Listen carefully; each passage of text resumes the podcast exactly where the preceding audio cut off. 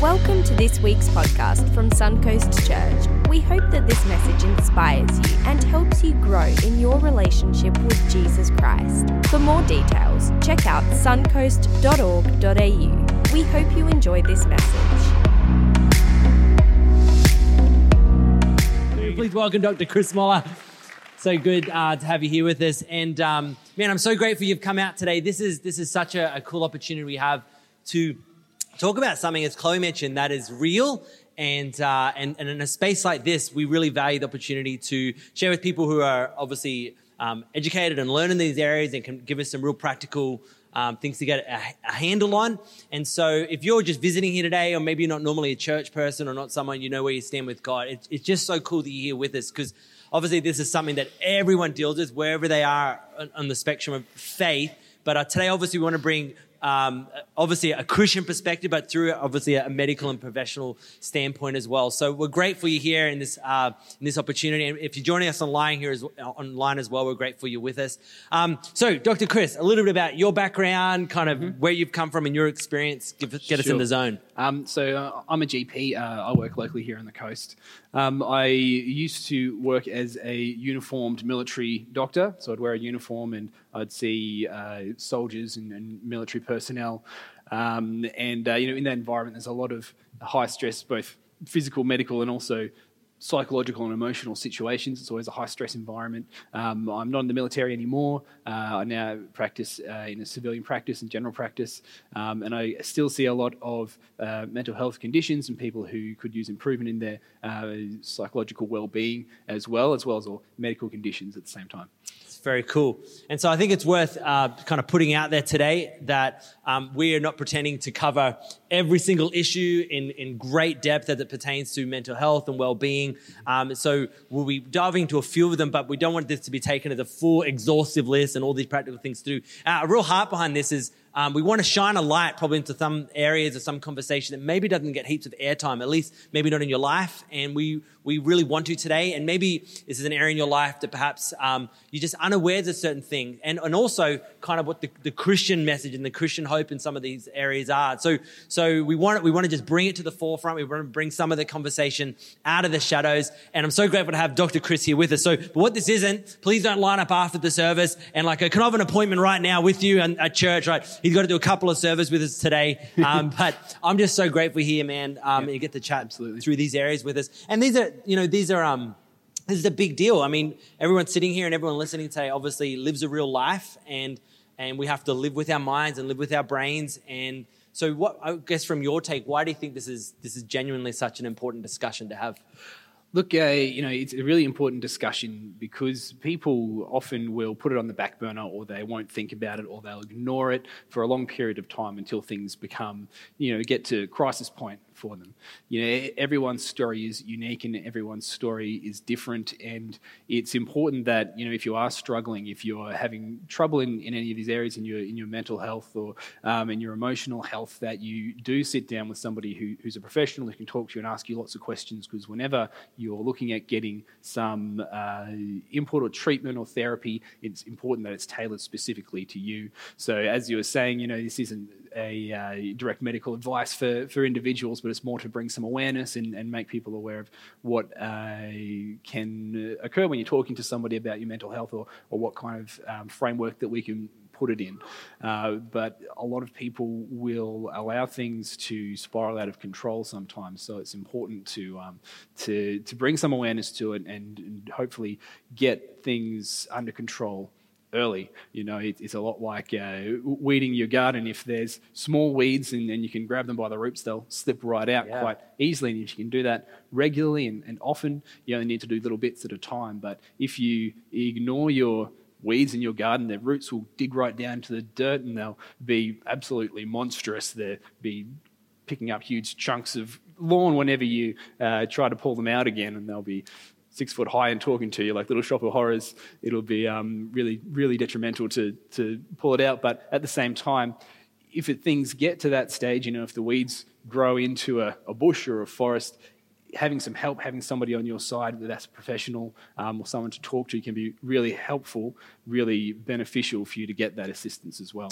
That's great. And we'll obviously have uh, seat drops on everyone's seats today for you to take home. Um, so if anything raises further questions or you want to take some next steps today after what we talk about, um, there's obviously some, some practical help there and numbers and websites that you can go check out for yourself. But I think this is what really is fascinating me um, as we've prepared for today, and, and, and I'm sure a lot of, lot of people here discuss this in great detail in their own lives, is I guess how, how much of this um, we, we all have a personal, somewhat responsibility about how we take care of our thoughts and how we look after our minds, how we're mindful of our minds and how we, we filter through that. I mean, so much of this, I mean, I know you come from a medical background and perspective, so you probably got way more to talking to this than me, obviously. But yeah, how much of it actually is on our plate and kind of in our hands, and how much of our mental health and well-being really we get to play a significant role in it. Yeah, I mean, uh, it's it's really important to be looking after your health, not only your, your physical health. You know, it's very easy to talk about getting plenty of regular exercise and making sure that you're looking after what you're eating, but looking after your mental well-being is also it takes maintenance and it, it, takes attention and it takes deliberate work sometimes. You know it's it's very easy to to let things spiral out of control. Many years ago when when I was studying uh, I somehow figured out how to do just about everything wrong. When I was looking after myself I would drink coffee all day like it was water. I would be doing work right up until it was time to go to sleep, um, which was always late at night. Um, I ate whatever I felt like. I never got any regular exercise. And, you know, during that period of time, I I would try to go to bed and I just couldn't go to sleep. Um, and it never occurred to me that it was the 12 cossities I'd had that day that was interfering with my sleep. It never occurred to me that I wasn't giving myself enough downtime to actually relax before I could get to sleep. Right. It was just, uh, I felt like there was uh, I was falling apart in a lot of ways, you know. And it wasn't until I deliberately made some changes, until I actually built some rest time into my life and got some regular exercise and started thinking about what I was putting into my body that things started to settle down for me. So there's a lot of practical things that we can do or even mistakes that we can make that can put a lot of stresses on our bodies, which can make things hard for us as well. That, that's, I think, um, probably an area where maybe we, we all, in some degree or another, get a bit confused around, particularly because uh, you know, the idea of, of, mental well-being and mental health is, is, I guess, talked about in a lot of different environments. And so often we'll look for, you know, professional help and, and people to speak into that. But a lot of it as well is kind of within our grasp. We kind of really wrestle with and, and how do we get our head around it, particularly when it comes to our well-being and our health. Could you maybe talk into a little bit then, um, just to bring clarity around that? It, you know, when we talk about mental well-being, mental health, is there a distinct difference between that and mental illness and how that whole interrelates with one another? Yeah, absolutely. So, talking about mental illness from from a medical point of view, it's really a diagnosable condition, uh, a syndrome of, of, symptoms which can sometimes be overlapping with medical symptoms. Um, and mental illness, we find, will cause a lot of dysfunction in people's life and their ability to cope with day to day living um, and their ability to continue to work or to maintain relationships. So, certainly, if people are finding that they're very anxious or struggling to cope a lot of the time, or if they're feeling down every day, or if they're feeling overwhelmed, if they're devoid of joyful emotion, if they're struggling to get up and go and, and do things that they would normally be able to do, then definitely talking to someone who can ask you those questions and tease out what's going on with you is, is definitely beneficial. It's the right thing to do. Um, and that can bring a lot of clarity and give you a pathway ahead and how to, to go through that forest. Um, but at the same time, you know, looking after ourselves and, and having those physical things in place and taking care of ourselves to maintain a, um, a good state of mental well-being can be really beneficial. If I can draw you a quick diagram. Yes, Jono. all the visually, visually stimulated people. um, if we can conceptualize our state of mind on a line where at one end we've got constantly negative emotions, might be feeling down, lack of energy, not enjoying anything anymore. And if that's a constant pervasive thing in our life, and certainly um, that can also pertain to things like feeling anxious or worried or distressed a lot of the time. We really want to be talking to somebody who's a professional to help us tease out what's going on there. At, the other end of this line, we can put our positive emotions. And now, if somebody's living in that extreme positive state of uh, euphoria and bliss, that's unrealistic. Let's be honest, if anyone's telling us that they've been that way for more than a week or so, then they're either a liar or they're potentially unwell themselves. Um, most people, or they're just on their honeymoon. yeah, they could just be on the honeymoon. most people will live our lives somewhere in this zone, and within that, we'll traverse inside that positive and negative area a lot of the time. And we could start going towards this end. Maybe something difficult is happening at work. We're not getting along with our partner. Maybe we're not sleeping so well. Maybe we've lost a loved one. And it's natural to feel some negative emotion in that So part true. of our lives. At the same time, maybe things are going really well for us. Maybe we had a good night's sleep for once. Maybe we got to work in time to have a coffee before we even started. We can start to feel good uh, as well. And looking after ourselves, making sure we have enough rest time built into our lives, making sure that we're getting good sleep, regular exercise, not living under high degrees of stress that can help to maintain in this part of our lives. But if things are spiraling maybe a little bit beyond our control, maybe there's a lot on our plate and it's not really our fault and we can't always deal with it, or things are just getting a bit overwhelmed for us, then it's time to start talking to somebody to help talk to that mental illness part and get something lined up so we can get some help in our lives. That's great. I know um, it's interesting because there can sometimes be a misconception about how much of this is beyond our immediate ability to control or to do anything about, but a lot of it's within our control. And just to clarify, this is something we overtly want to speak into today: is what parts of this, when it comes to our mental well-being, do we, do you and I have a responsibility for, and you and I um, can really make some practical steps towards. And I think particularly it's important to talk about this in a Christian context. And maybe maybe you can speak into a little bit about this. There's often been a lot of uh, I'll say the word stigma and some ideas within not only just broader community but within Christian communities where I think sometimes the unwillingness to d- discuss you know, just the, the general well-being of our, of our mental state sometimes. And we can over-spiritualize things and maybe give a spiritual excuse and or sometimes the idea that if I, you know, I verbalize it, sometimes I'm wrestling with thoughts in my mind, I could be given it license. And mm. so, we'll, and so we might quickly come in and be quick to, I don't know, use Christian cliches. Yeah, God's awesome and things might be horrible, but I'm doing great. And, you know, we, we cover those things up. Where in many cases, like, it's, okay, it's actually okay to not be doing great. Like, and, you know, to, to God cares about actually ministering to that part of your life. And you can honestly be open and about this. So is there anything, I guess, from your experience and your perspective that you've seen maybe both positively and negatively, where the, the Christian aspect and the Christian community plays into this. Sure, and I mean, uh, I can only speak to, to my experience from being around churches for a, number of years, but certainly we know that uh, where people are engaged in a community that's supportive of them as an individual, that it can be really beneficial for their mental well-being and can help to cope with a lot of resilience. And church can be a, a great support community, um, and having a belief in in a benevolent Creator, um, a deity that looks after us and has our best interests at heart, can also help to build a lot of resilience as well. Um, you know, sometimes you're talking about the stigma, uh, and I have seen that around churches before as well, where people either they, they don't want to talk about it, or they want to say that it's not due to mental illness, it's due to something else, or they'll try and lay the, the blame for what's going on at the feet of the person who's who's suffering through that, and that can be really damaging. That's an unsupportive community. Sometimes people can start to get this idea that that God's very punishing and angry with them, and that can be Yeah. detrimental as well. So I think it's really important, and, and one of the things that I really wanted to try and do here is dismantle a lot of that stigma and, and bring to the light, maybe talk about some things that you might bring up if you were to see a psychologist, for example, and, and ways that we can conceptualize uh, a healthy mental state and, and the way that we examine our own thoughts.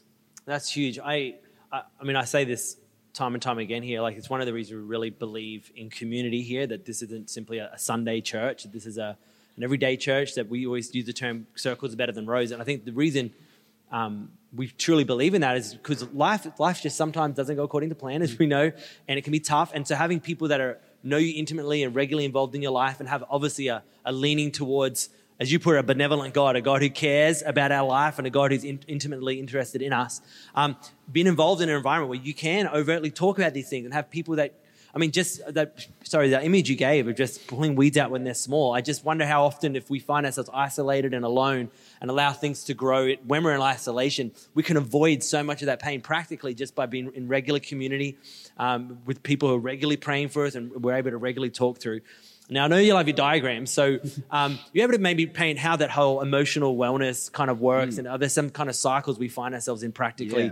to help identify that. Absolutely. And, uh, and a lot of the ways that we conceptualize our mental well-being comes from research that has been done um, over a great number of years. Uh, Aaron Beck most famously researched a lot of this. Um, uh, background what we call cognitive behavioral therapy. Um, and that's a way of, of, looking at your emotions and, and the way that you look at your thoughts and the things that you're doing that can help to benefit your, well, your emotional well-being. So often we'll put ourselves in the middle. That's our emotional well being. And this can be influenced by a lot of different things in our lives. It can sometimes be influenced by the things that we're doing, that's our behaviors. It can be influenced by the way that we're feeling, and often in the context of mental illness, that can be our symptoms as well. That can be things like insomnia. That can be things like anxiety. That can be things like having a, a lot of fatigue and feeling lethargic. Another thing that influences our emotional well being are our thoughts. Can you read my doctor's writing, Jono? No, it's actually quite amazing, really. You should see my pastor's writing. Concentrating. it's horrible. And often, sometimes if we find ourselves under a lot of stress, a lot of our self care starts to fall away. Maybe we're not being good about when we're going to bed. Maybe we'll start watching TV or playing computer games late into the night. Um, maybe we'll drop off the exercise, and that can make us feel a lot more lethargic and unwell. And that can mean that we're tired or maybe we're anxious or we're not taking care of things and things start to build up and we're feeling stressed, we start to get thoughts sometimes that things are not so good. Maybe we're not so good. Um, we're not doing well at the things that we said we were going to do. We're not meeting these informal goals which we set for ourselves, which are sometimes unrealistic as well. And that can, thinking style often affects the way that we look after ourselves and the things that we do, and it can spiral into a wow. state of negative emotional well-being.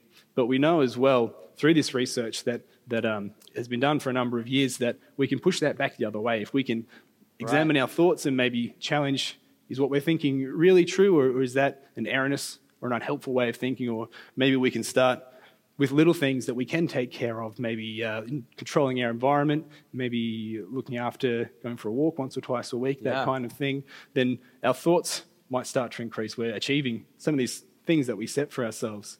And that can help the way that we're feeling. Often, if we start taking care of ourselves, then we can start feeling more energetic, or we'll, if we're achieving things the way that we expected to, then we can start feeling like we're more um, light in our mood, for example. And then it becomes a lot easier to do things that are good for us and that can take care of us. And so we can push that spiral back in the other direction yeah. as well and increase our emotional well being. Can dig into that a little bit because I remember being, I read recently um, the idea that when it comes to changing what you do, don't like aim for the stars, right? Like That's right. find what you what you can do yes. and what you're willing to do. Absolutely. And start there, right? That's so right. you don't have to set huge goals. Just begin with something. Begin to just reverse the trend. Sure. And that might be waking up at a certain time every day, for example, or making your bed every day and being consistent in it. Is that, that, is that legit? Because I've heard, I've heard that talk before. Like, start with make your bed. Like, can you speak into that a little bit? What, what sure. is the idea? I mean, we, we, we, we, talk about it a lot. Um, I don't know if there's been any research studies. Who makes your bed on, regularly? On making your bed. All the wives. Yeah. It's good. so there's making your bed. The, the idea behind it is that you can have control over your environment, your immediate environment, and something very easy to do that's within right. your power. Um, and once you start doing something which you can control, that you can get a benefit out of, that you get satisfaction in completing the task for one thing and having a, a, neater and nicer environment to live in, that you can build off that. So if you start the day with achieving one thing, then you're more likely to achieve the next thing that you set for yourself and so on. And then that can help to increase your ability to look after yourself. I absolutely love that. And I th- I'm, I'm just so challenged often that, um, that how much like we, we are responsible for taking care of our thoughts and our minds. We're, how much we're responsible for what, for what we do when thoughts kind of enter our space. And it just, I guess to me, it's really challenging thought that how we then deal with our thoughts can have a like a, a, practical overflow, either for better or for worse, into our mm. life. You know, um, maybe you can elaborate a little bit on the idea. I think the word, um, to, you know, to pick one, the word like de- depressed, or we say terms like, you know, I'm feeling depressed, I'm depressed. Um, it's pretty common. I'm sure it's come out of most of our mouths. Too often, we obviously experience it to varying degrees, and people we know experience it to varying degrees. How do you kind of talk through, and how do you, I guess, find the differing line between when we feel depressed compared to if we actually are diagnosed, well, you know, you're depressed and you need certain help around that. Mm. Yeah. Because it's just, the word is just so prominent now in our world. So how do, how do we kind of navigate through Mm. Yeah. that? I mean, uh, lots of people will use the word depressed to describe an emotional state and the, and the way that they're feeling in the moment. Um, people will use things like anxiety in the same way. Sure. Um, feeling anxious in that moment. And when I'm looking at it from a medical point of view, depression or anxiety to me is a clinical syndrome with certain symptoms and regular patterns of thinking, for example, or, or clusters of um, things that people are experiencing, thought styles, and things like that. When somebody is feeling low, as we saw in that line, they can sometimes describe themselves as depressed, but often, uh, if it's part of that natural spectrum of emotional, uh, human emotion, then they'll still usually maintain regular function. Their relationships won't necessarily suffer. Um, they'll often find that they'll recover very shortly, within a day or so, at least to some extent, um, and be able to cope in the situation. But when people are getting to the point where they're becoming overwhelmed, um, where they're not coping with their day to day life, where their relationships are suffering, where they're withdrawing from people, they're, they're no longer able to keep going to work because of, for example, or keep doing the things that they would normally do, then that's certainly time to talk to a professional. You know, if you're worried for any reason, certainly talk to a professional who can help you tease out what's going on. A lot of the time, uh, you can talk to somebody, and it's not necessarily going to end up in you being diagnosed with something Sure. as well. You can just tease out whether it is something that needs to be treated, say, with therapy or with more physical changes to your life, whether it's purely a medical problem as well. Um, it's important to tease out what's going on for you. That's so important. And again, I remember hearing information similar to this, and I, I've always balked against the idea of going to talk to someone. And I think maybe that's not just in Christian circles, but in general circles. Like, uh, if I kind of give this air, I'm kind of acknowledging that I'm I'm broken or I've got issues. And so it's sometimes that, that weird first step, like, oh, I don't want to burden other people with this. So I remember I was challenged with it because I just recognized that there were, not too long ago, there's even areas in my life. And I was like, I started seeing certain um, symptoms, as you put it, and certain signs going, wow, there's just something going on with how I'm navigating my thoughts. And so it was my wife, Chloe. She goes, what? go talk to someone. You know, before it becomes, as you put, like a forest. If you recognize there's some weeds here, go go talk. So I did. I booked an appointment with a psychologist, and um, I was waiting to do the whole like laying on the bed thing and go, oh doc, you know, uh, and then fall asleep. But like we went we went for a walk and and we, we talked it out. It was amazing. He's like, you're not crazy. And I was like, that's epic. So I can tell my wife that now. Like the doctor said I'm not crazy, right? But um, but he just gave me some, you know, two or three practical steps to go from there. And I was like, I can do that. And he goes, I know you can. And I did it. And I was like, wow. And I was so grateful that I kind of took that like just first step, recognized I didn't have to wait till things were out of control until I was unwell or until I was ill before I recognized there are some really practical steps here. And, you know, so for, for people in that space, right? People that are feeling like they're pretty um, like overwhelmed right now and almost it's becoming that forest. So what would be some important first steps? So how do people start changing gears there if they recognize things are getting out of hand here? Sure. I mean, there, there's, uh, we talk a lot about um, people should, you know, always go and talk to someone, need to tease that out and, and uh, be looked after by the people in their community as well and get support from there. But it can be very hard when, when you're the one who needs help and, and you need to talk about what's going on. Yeah. Often the things that you're experiencing, the way that you're feeling, it, it can be very difficult. It can be very distressing as well. And even just finding the words to explain it is very tricky to do, um, but at the same time scary because uh, because you might not have talked about it before, and being open and vulnerable with somebody can be really hard. It, it seems that um, men in particular aren't as good at talking about things or going to see somebody um, about what's going on in their lives.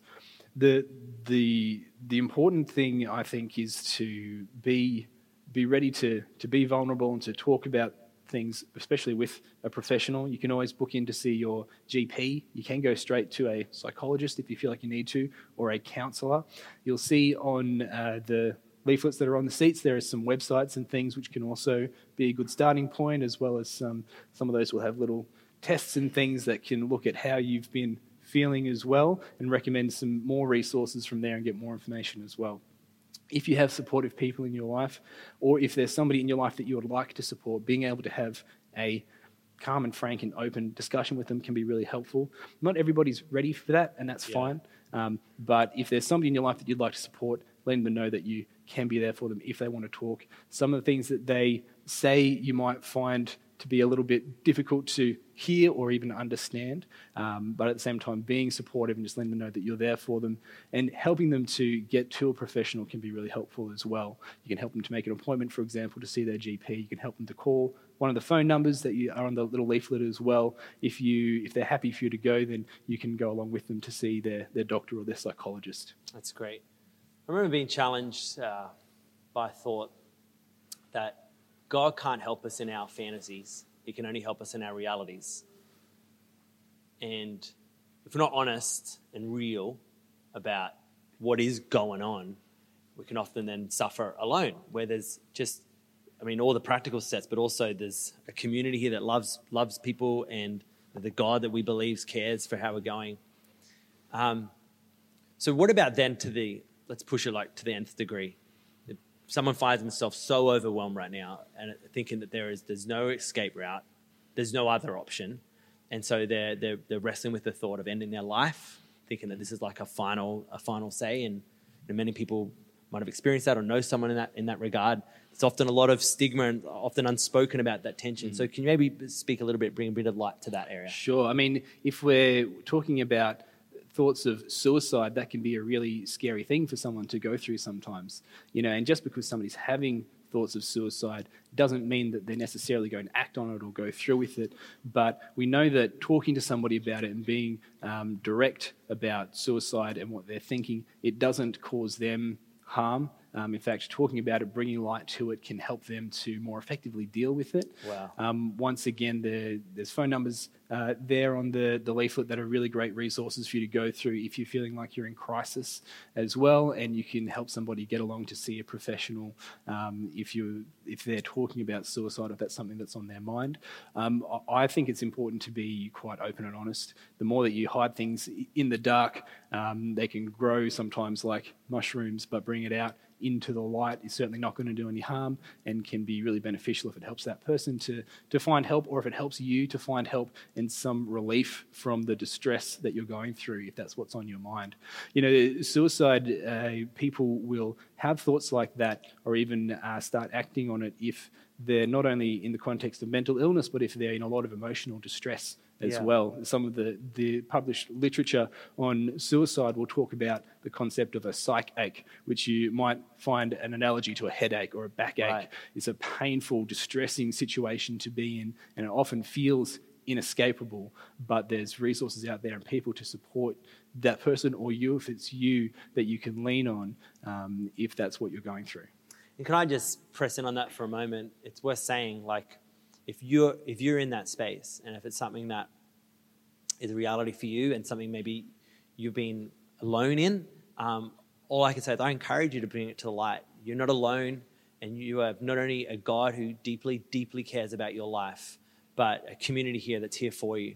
And even if it's not this community, if someone else in your world, you do not you do not have to suffer alone. You're not going to be ostracized. You're not going to be labeled. You are loved, and your life has just such an amazing, amazing future ahead for you. Even even if you're here listening online and you're not even connected to community somewhere, there is someone who will listen. And I just when you when you told me that that statistics that when people talk about it, their chance of improving and getting well just dramatically increases. I'm like that that's something so simple, but something so able to do is just such a, a phenomenal thought.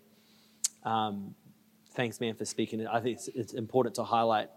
Um, I know you love your diagrams. Again, can our, our, our, our brains obviously they're, they're an interesting reality. Um, maybe you can show us kind of how different things kind of work mm. in our brain space. I don't know if there's brain diagrams you draw mm-hmm. to show how they maybe, I don't know if they're different. Yeah. Can you speak into a little bit about understand sure. how our brains do work? So, uh, when people are going through high states of stress, for example, this could be physical stress, emotional stress, it could be a psychological distress, um, then it can really change the way that our brain interacts with itself. This is uh, a diagram of your brain, Jono. Ah, it's Kenny. it's not to scale. Ah. Um, I don't understand what you mean. There's a center in our brain which helps to regulate our emotions called the amygdala. Um, the amygdala will be uh, has a very close interaction with the memory centers of the brain. A lot of the things that we go through will trigger uh, memories and then emotions that feed back into the way that we're well feeling in the front of our brain, in the prefrontal cortex, that's our rational part of our brains, and that helps us to make decisions, to think things through. It also has a connection back to the amygdala, and that regulates how much our emotions affect our decision making. Wow. What we find is that when people are under a lot of stress, and this could be physical, so maybe if you're not sleeping so well, insomnia, maybe if you've been burning the candle at both ends, maybe you're under a lot of stress, maybe you're not looking after yourself so well, maybe there's a lot of anxiety in your life, or there is a mental illness which is you're struggling with. We know that the amount of energy your body puts into the decision making part of your brain will go down. As your stress hormones build up, your body will rely much more on your amygdala for its decision making with less wow. input from the prefrontal cortex.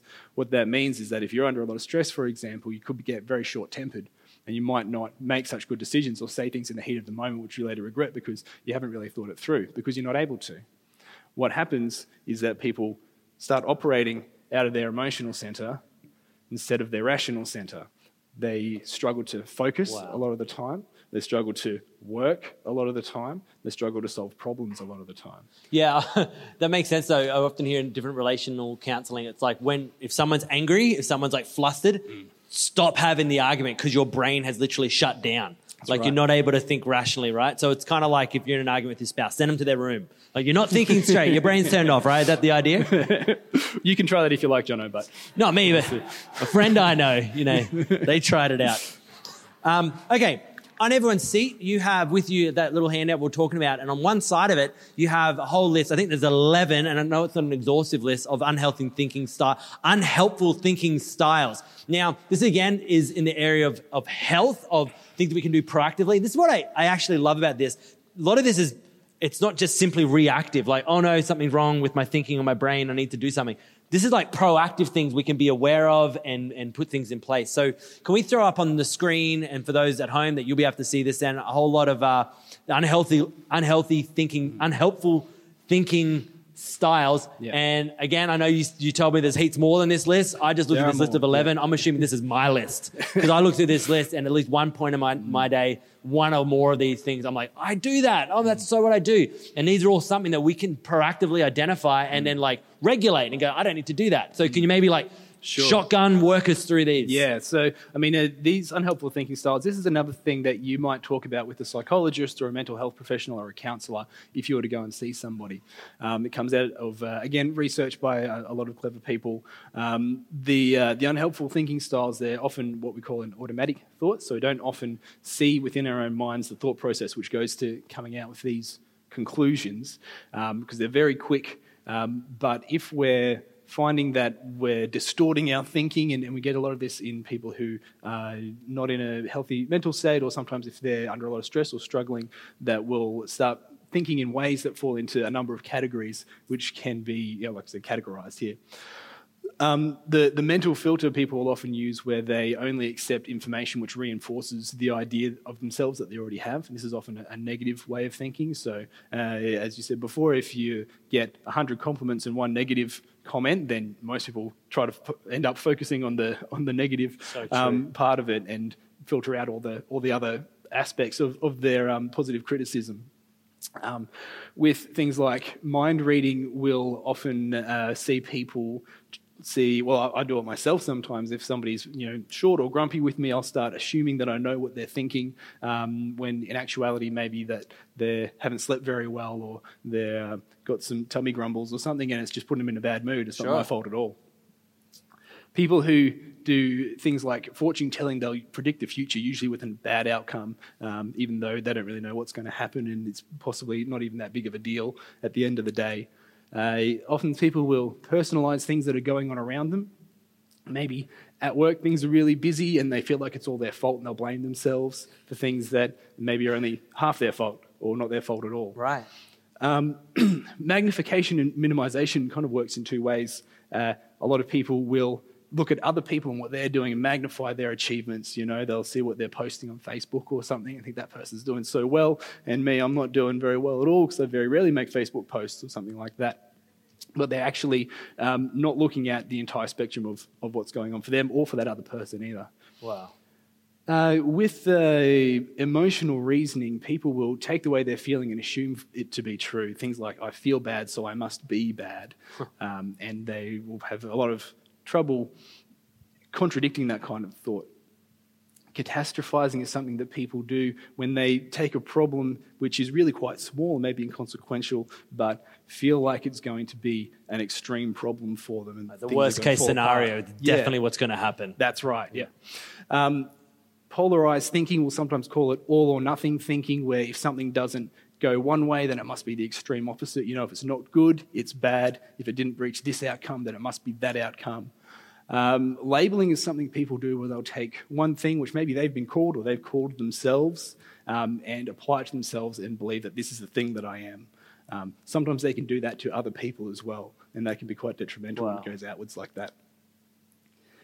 Shoulding and musting is something that people do when they're, um, they set a rigid set of rules for themselves. You know, they need to exercise every day from dawn till dusk, or they need to achieve certain marks. And if they don't do that, then they'll uh, feel like it's a failure on their So it's part. like our own rules we've given ourselves. Essentially, yeah, and often unrealistic. Yeah, Right. that's right.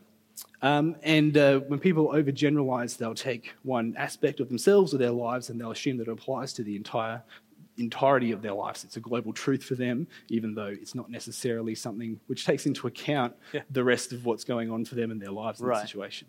So I, I remember when you showed me this list, I'm looking at everyone going, I do that, I do that, and you're probably sitting here today going, yes, yes, yes, yes. I got 100, percent you know, amazing, A plus.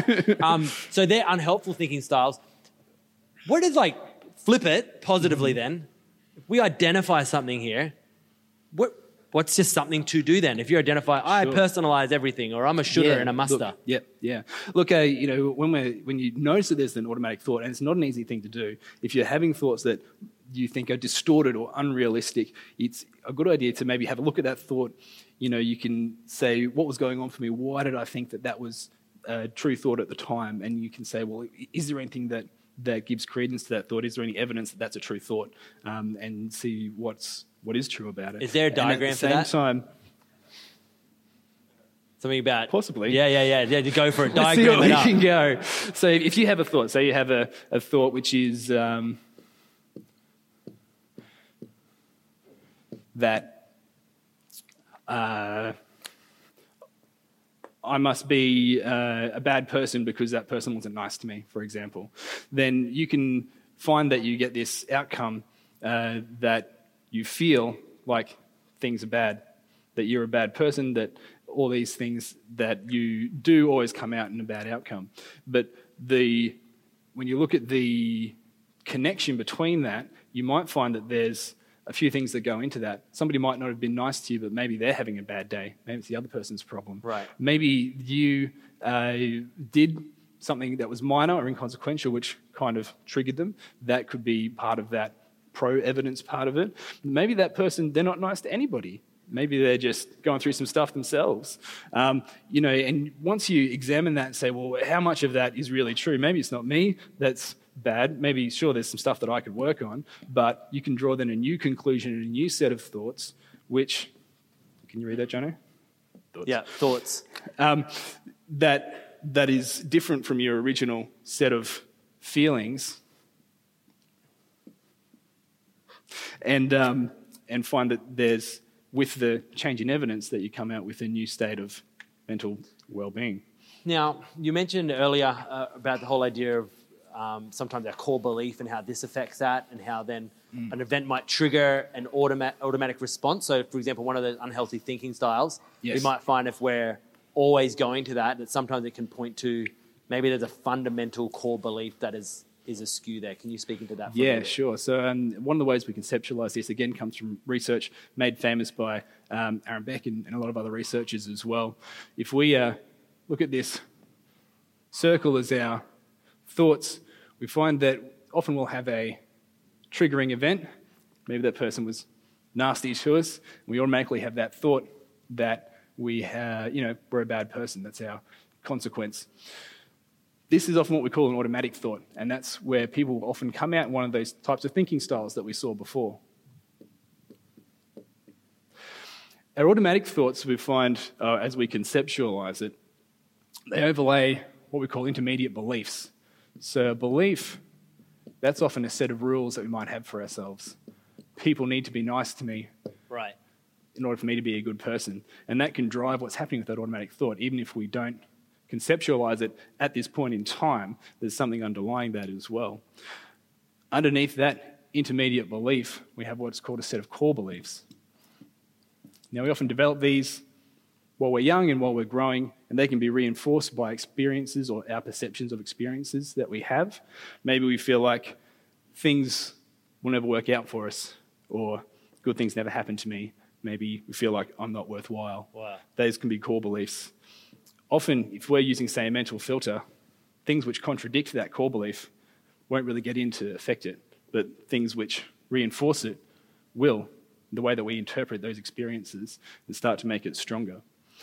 These core beliefs can set up our intermediate rules, which then drive our automatic thoughts.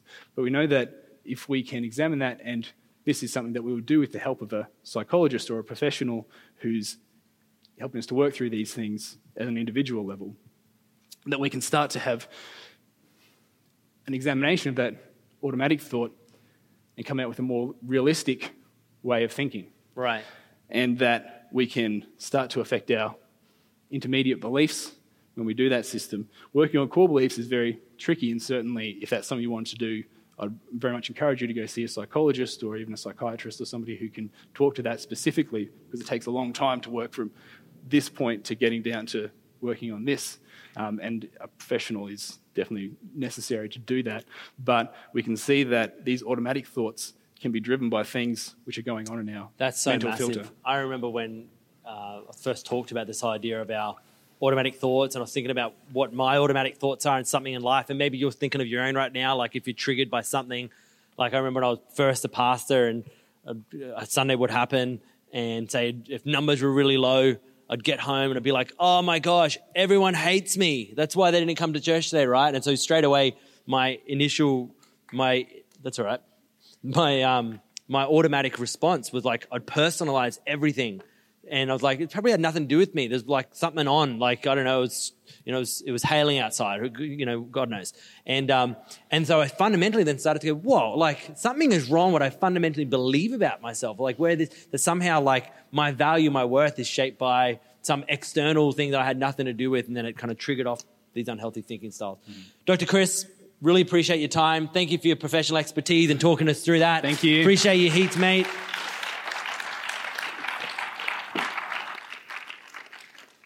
Amazing stuff. And again, like um, our hope and prayer is that maybe there's just kind of one golden nugget there that you can take home and go, that was me. And, well, that's what I do. And that's how I think. And that's something I can put in place in my life. And, you know, this whole series we've been discussing about the nature of our mind and the very fact that Jesus taught that how you and I um, work with our thoughts and navigate our thoughts has a huge play on how we relate to our Heavenly Father. And this is just so, so important for us to aware that in the same way we take care of our physical well-beings and our relationships and we budget, like your mind is so important and it's a gift God has given you. You need to take care of it so well. And add to that, um, I think when particularly looking this diagram that is now erased from the whiteboard, that was very efficient of you, Dr. Chris.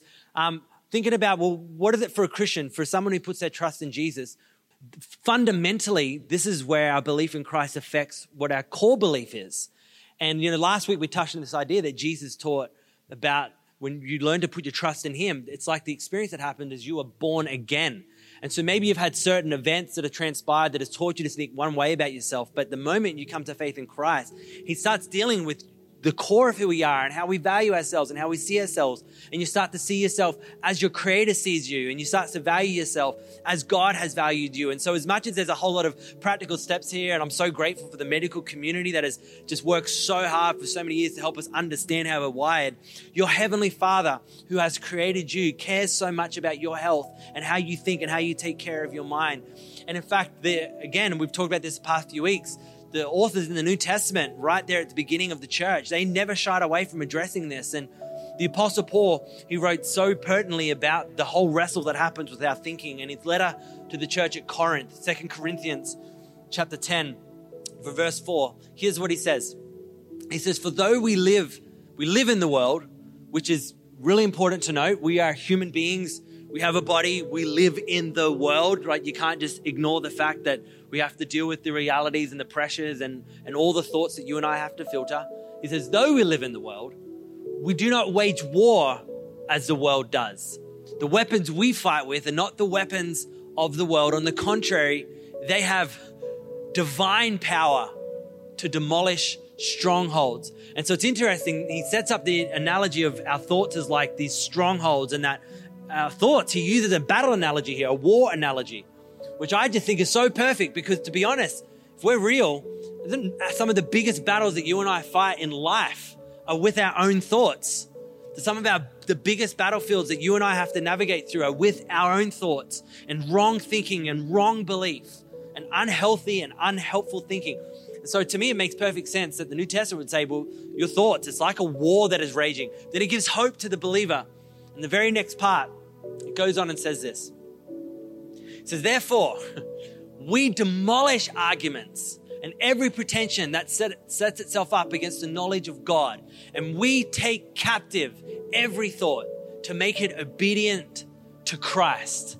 I mean, they are fighting words. And it's amazing. He paints this picture of God. He says, God, God is in the business of demolishing unhealthy thoughts. As if to say, hey, hey, this isn't something you bargain with. And when thoughts kind of come your way, you don't learn to live with some and not with others, and you, you learn to accept it. He uses the word demolish as if to say, don't negotiate with terrorists. when you have certain thoughts that come your way that do not align with what your heavenly father says about you and what your value that God has placed in your life through sending Jesus and Jesus' death and resurrection on the cross, any thought that speaks to your value, to your value and your worth that is contrary to the to what Jesus is and who Jesus is, it's I'd say that's a terrorist thought. And don't negotiate it with it. Don't give it a hold in your life and the Apostle Paul says, here's what to do. Yeah, it's worth, clapping. if you want to clap for that, go ahead and clap for that. He says this, therefore, we take captive every thought and make it obedient to Christ. This term, take captive, again, this is such strong language. But as if to say, this is the fight, this is the war that you and I engage with. That either your thoughts will take you captive and you will be a slave to whatever you believe, or you choose, as the Apostle Paul said, to take captive every thought. And every thought that knocks on the door of your mind and the door of your heart that is contrary to Christ, you take it captive. And what do we, what do we mean by that? It could be sometimes a not uh, totally true picture to think that the Christian experience and the Christian life is simply seen when things have gone wrong and we turn to God in prayer and be like, God, help me, where we kind of relegate God to emergencies. Now, as much as God is 100% there for times of trouble and times we need. The Christian life, I would argue, is more seen in our following of Jesus. And we make a decision every day to follow Christ and to pursue Him and to believe what He says. And so when you're following Jesus, a thought will come along. Remember, the Bible says that we're in the world, which means you're not going to escape this. This isn't a, a, you know, a battle that's done today and that's it. It's a war. And so when you choose to follow Jesus, Here's the advantage. Every time a thought knocks on your brain to believe something about yourself or your worth or your value, and we can do one of those unhelpful thinking styles, you get to tell the thought, thought, I refuse to serve you and to allow you to take me captive.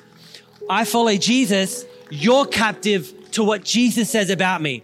Cause, cause you can't determine, come on, what thoughts come your way, but you can determine what you do with that thought when it arrives. And we need to practice taking those thoughts and make, I love this, making it captive. It did say, don't bargain with it for a second. And maybe you and I are sometimes tempted to bargain and to tolerate certain thoughts that we should never negotiate with. Say, thought, I'm a follower of Jesus. And if Jesus says I'm worth this much, and if Jesus says I'm this valued, well, you might not think that, but you're gonna, I'm gonna take you captive and you're gonna be obedient to what Christ says about me. So the question I want to leave you with today Simple, but what, what core belief do I need to take captive, to make it obedient to what Christ says about me? Is there a core belief that maybe you identify in your own life today that has held you captive and you get to switch it today and make a practical step? And maybe it's one of the things that Dr. Chris talked through today, some practical steps. Maybe it's simply for you talking to someone. Maybe for you, it's bringing your struggle out of the darkness and into the light. Maybe it's engaging out of doing life alone into getting into community. Maybe it's for you, it's literally bringing something to your Heavenly Father and go, I just have never been honest because He will help you not with your fantasies, but with your realities. So bring your reality to Christ. But maybe for you, there's a core belief that you need to surrender and say, God, I submit this to you. I want to take it captive and make it obedient to Jesus Christ. Heavenly Father, you are well aware of every thought in this building and every thought of people listening here today. What we wrestle with, sometimes our biggest struggles in life and the, the battlefield that is our minds. We are so grateful you haven't left us to fend for ourselves, but you are the demolisher of wrong thinking. And so we pray, do that in our life today. Maybe there's been some thinking that has been just so unhelpful and un- unhealthy for our life. By your grace and your unbelievable love for us, demolish those thoughts Again, show us what Jesus thinks of us. And Holy Spirit, today I'm just aware of people that are overwhelmed. Some people who have been wrestling with even this in the area of illness in their life and and they, they, they have that psych ache.